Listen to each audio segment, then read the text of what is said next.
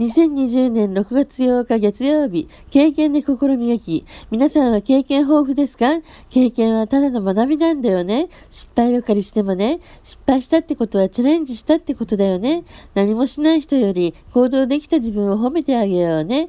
経験は宝だよ。さあ、今日もやる気元気根気、心も体もキラキラキラリーン。